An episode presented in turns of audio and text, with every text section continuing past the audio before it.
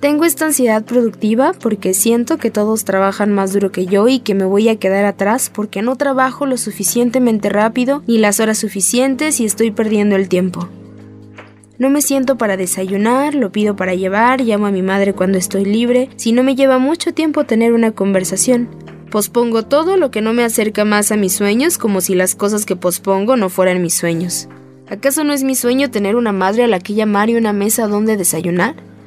En vez de eso me pierdo en la enfermiza necesidad de optimizar cada hora de mi día, para así mejorar de alguna manera, ganar dinero de alguna manera, avanzar en mi carrera de alguna manera, porque eso es lo que se supone tener éxito, ¿verdad?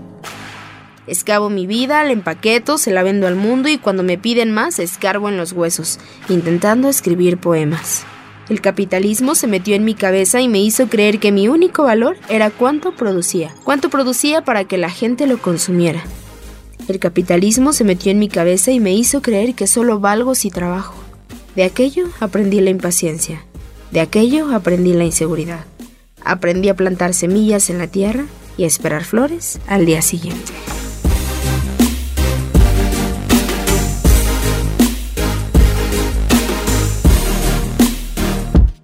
Hola, yo soy Liliana Rosas, coordinadora multimedia en Reporte Índigo y decidí compartir este fragmento eh, de Rupi Kaur del libro Todo lo que necesito existe ya en mí porque creo que es una de las partes importantes o para mí ha sido como uno de los puntos medulares de la crisis que he tenido en la vida adulta, ¿no? De repente siento que estoy compitiendo todo el tiempo con cuánto produzco, qué tan productiva me siento, si estoy aprendiendo algo nuevo, si estoy trabajando lo suficiente, si estoy creciendo al ritmo necesario y eso a veces simple y sencillamente me, abruma demasiado, ¿no?